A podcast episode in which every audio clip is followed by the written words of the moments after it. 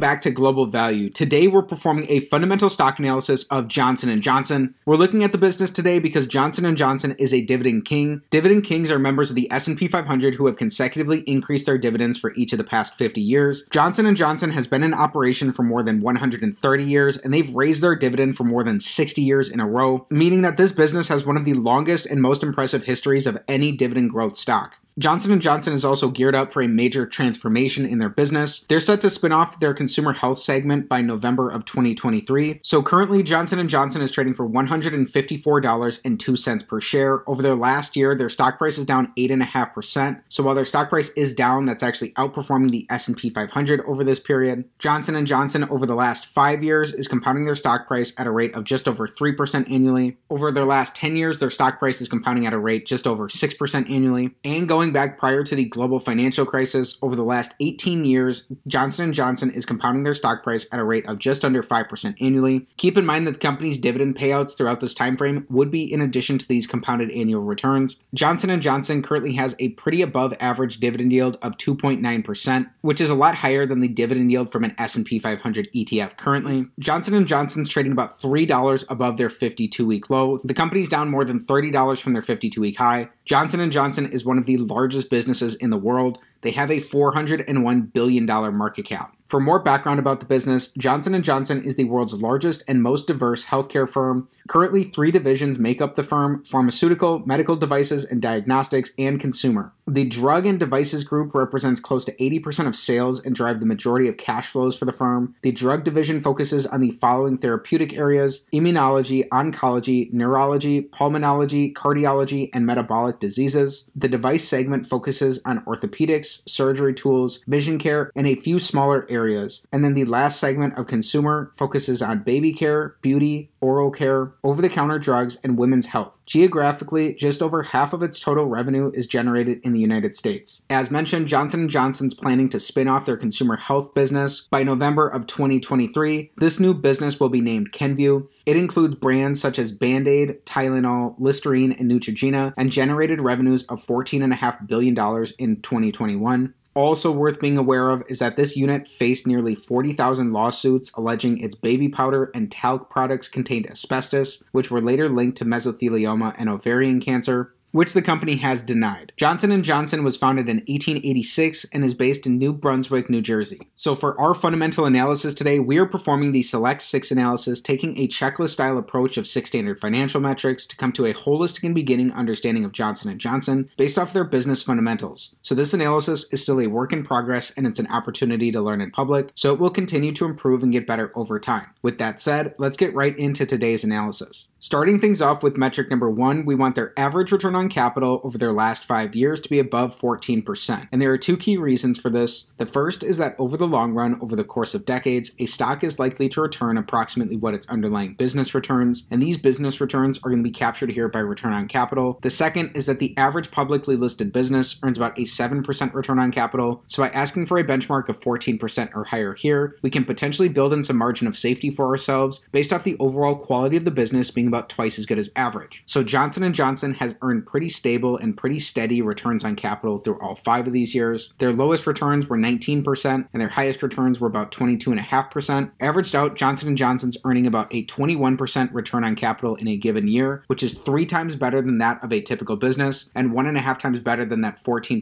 benchmark we're looking for. So this is a check starting things off here on metric number one for Johnson & Johnson. Next up for metric number two, here we're taking a high level overview of the growth of their business. So we're looking for revenue, net income, and free cash flow growth over their last five years. This metric will be all or nothing in nature. Either all three of these will be up for this to be a check, or if even one of these is down, this entire metric will be an X. So over this time frame, Johnson & Johnson has modestly grown their revenues by 16%. Their net incomes are also up modestly at 17% growth, but however, their free cash flows are down slightly. Their free cash flows have declined by 7% overall, meaning that this is going to be an X here on metric number two. Looking at their cash flow statement, there are a couple of reasons for this. One was because of a large $2.5 billion billion dollar change in their inventories. And then the company has also increased their capital expenditure in the most recent year, which was up about $400 million from where they had been at previously. So with these charges and their increase in capex, their free cash flows were down. And this is of note because free cash flow is really the lifeblood of any business. And ultimately, a business's abilities to produce free cash flows now and until judgment day, discounted back by some reasonable interest rate, is what that business is going to be worth. So a business can use its free cash flows to make acquisitions, buy back shares, pay down debt, pay dividends, or reinvest back into the business. So it's less than ideal to see that their free cash flows are down over this time. Next up, for metric number three, here we're taking the perspective of an individual shareholder in Johnson & Johnson by looking at the company on a per share basis. So we're looking for earnings per share growth over the last five years for the business. As we learned in our previous metric, their earnings are up modestly over this time frame, and during this five-year period, Johnson & Johnson has bought back a slight amount of their shares outstanding. So they bought back 2.5% of their shares. So with these slight share buybacks, in addition to this modest growth in their earnings, this is earnings per share growth here for Johnson & Johnson. This is a check on metric number three, and in their most recent fiscal year, the company earned $6.73 for each share that they had outstanding. Next up, for metric number four, here we're looking for free cash flow per share growth for the business over their last five years. With their free cash flows declining over this time frame and the company buying back a slight percentage of their shares, their free cash flows and their buybacks are going to be at odds here. However, their declines in their free cash flows are slightly outpacing their share buybacks, meaning that their free cash flows per share are down over the last five years. So this is an X on metric number four. And in their most recent fiscal year, Johnson & Johnson produced $6.55 worth of free cash flow for each share that they had outstanding. So recapping where we stand currently, through our first four metrics, we're split evenly. Johnson & Johnson has two checks and two X's. Next up for metric number five, here we're evaluating how the business is utilizing debt. So we don't want to be investing in overly levered businesses because during economic downturns, it's overly levered businesses that are likely at the greatest risk of poor outcomes. Johnson & Johnson has had a low amount of net debt relative to the free cash flows that they produced as a business overall. They did significantly increase their net debt position in their most recent fiscal year. This was because of an announced deal to acquire heart pump maker Abiomed for $16.6 billion. And that deal is expected to close close in March of 2023, and it should be accretive to Johnson & Johnson's earnings in 2024. So even with that increase in their net debt position, right now the business only has $17.4 billion worth of net debt, and over their last five years, the company has produced $95.5 billion worth of free cash flow, meaning that the company looks like it's using a very reasonable and very low amount of debt overall relative to the free cash flows that the business is bringing in. So this is a very strong check here on metric number 5 as Johnson & Johnson would be able to pay off their entire net debt position with pretty much just 1 year's worth of their current free cash flows. Then our sixth and final metric, the big metric of them all, we want their average free cash flow to their enterprise value to give us a yield that's above 5%. If this is the case, this may offer us a reasonable starting place for a valuation of Johnson & Johnson, and it may also offer a small risk premium to the yield of the 10-year treasury. Johnson & Johnson currently has a $418.5 billion total enterprise value, and we're using their total enterprise value because it takes into account both their market cap and their net debt position, and it's going to give us a perspective of Johnson & Johnson that's more similar to as if the company were a private business. As we learned in our previous metric, Johnson & Johnson has produced $95.5 billion worth of free cash flow over their last five years, meaning that in an average year, this company produces $19.1 billion worth of free cash flow. So, in absolute terms, that's among the highest of any business in the world. And when we divide their $19.1 billion of their average free cash flow by their $418.5 billion total enterprise value, that gives us about a 4.6% average free cash flow to enterprise value yield for Johnson & Johnson. So that's just very slightly below that 5% risk premium we'd ideally be seeking, but that is above the yield of the 10 year treasury. However, on an average basis here, this is still going to be an X on metric number six for Johnson & Johnson. Also worth being aware of is that their free cash flows over their last 12 months, again, are down slightly from where they've been at historically. So when we divide their $17.2 billion of their most recent fiscal year's free cash flow by their $418.5 billion total enterprise value, that gives us about a 4.1% current free cash flow to enterprise value yield for the business. So we're off here both on an average and a current basis of their free cash flows. And just because this is the case doesn't mean that you're going to toss Johnson & Johnson out in its entirety. This is not a buy or sell recommendation of any security, and this analysis is meant to be holistic in nature. While these metrics are simple, when they're combined together, they can be very powerful. So even though this is our final metric, you'll still want to stick around until the end of the video because we've got some interesting bonuses to cover for Johnson & Johnson. So as a bonus, here we're taking a look at Johnson Johnson & Johnson's dividend profile. So again, Johnson & Johnson is a dividend king. They've consecutively increased their dividend payouts for each of the previous 60 years, which gives them one of the longest and most impressive track records of any business in the world.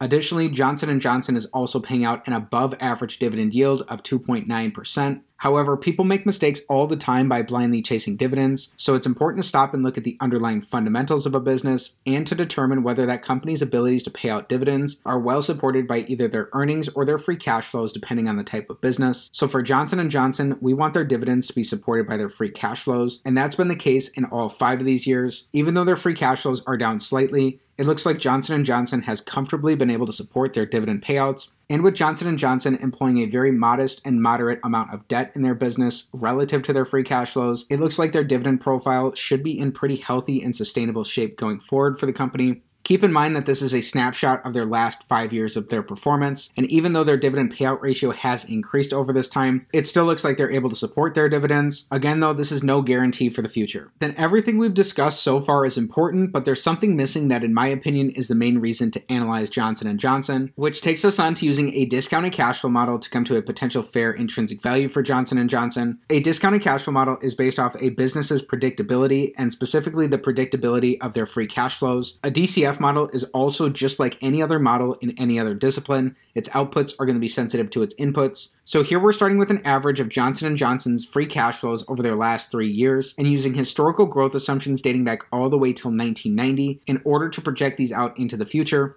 So it's up to you to do your own homework here to determine whether or not these historical growth assumptions are going to be accurate and applicable going forward. If we assume that they grow their average free cash flows at a rate of just over 10% annually over their next 10 years, and then during the 10 years out after that, that this growth rate would be cut in half to growing at 5% annually. If we were seeking a 15% rate of return, which is the rate of return that Warren Buffett is looking for from his investments, keep in mind that he's also looking for margin of safety requirements depending on the dynamics of the industry that a business operates in as well as that business's competitive positioning relative to its peers, in his determination of whether that business truly possesses a durable competitive advantage or not. So looking for those criteria, it looks like at today's valuations of Johnson & Johnson that a potential fair intrinsic value for the business is just below $87 per share. So that would be almost half of what the company's current stock price is at. Keep in mind that this 15% rate of return would be including their dividends, so we would not be doubly counting their 2.9% dividend yield, and that would be captured here. Also, this would be far outpacing total returns to shareholders from Johnson & Johnson over their last two decades. Again, a discounted cash flow model is based off a business's predictability, and Johnson & Johnson has tended to have a higher degree of business predictability than some other types of businesses in the past. However, that's not necessarily a guarantee for anything going forward into the future. Please be mindful of the fact that this type of analysis is not financial advice, it's not a buy or sell recommendation of any security, and before considering any potential investment decision, please consult with the properly licensed and registered legal and financial professionals. In just a minute, we'll talk about our summary for Johnson & Johnson, but we have to address something first. What are some of the qualitative aspects of this business?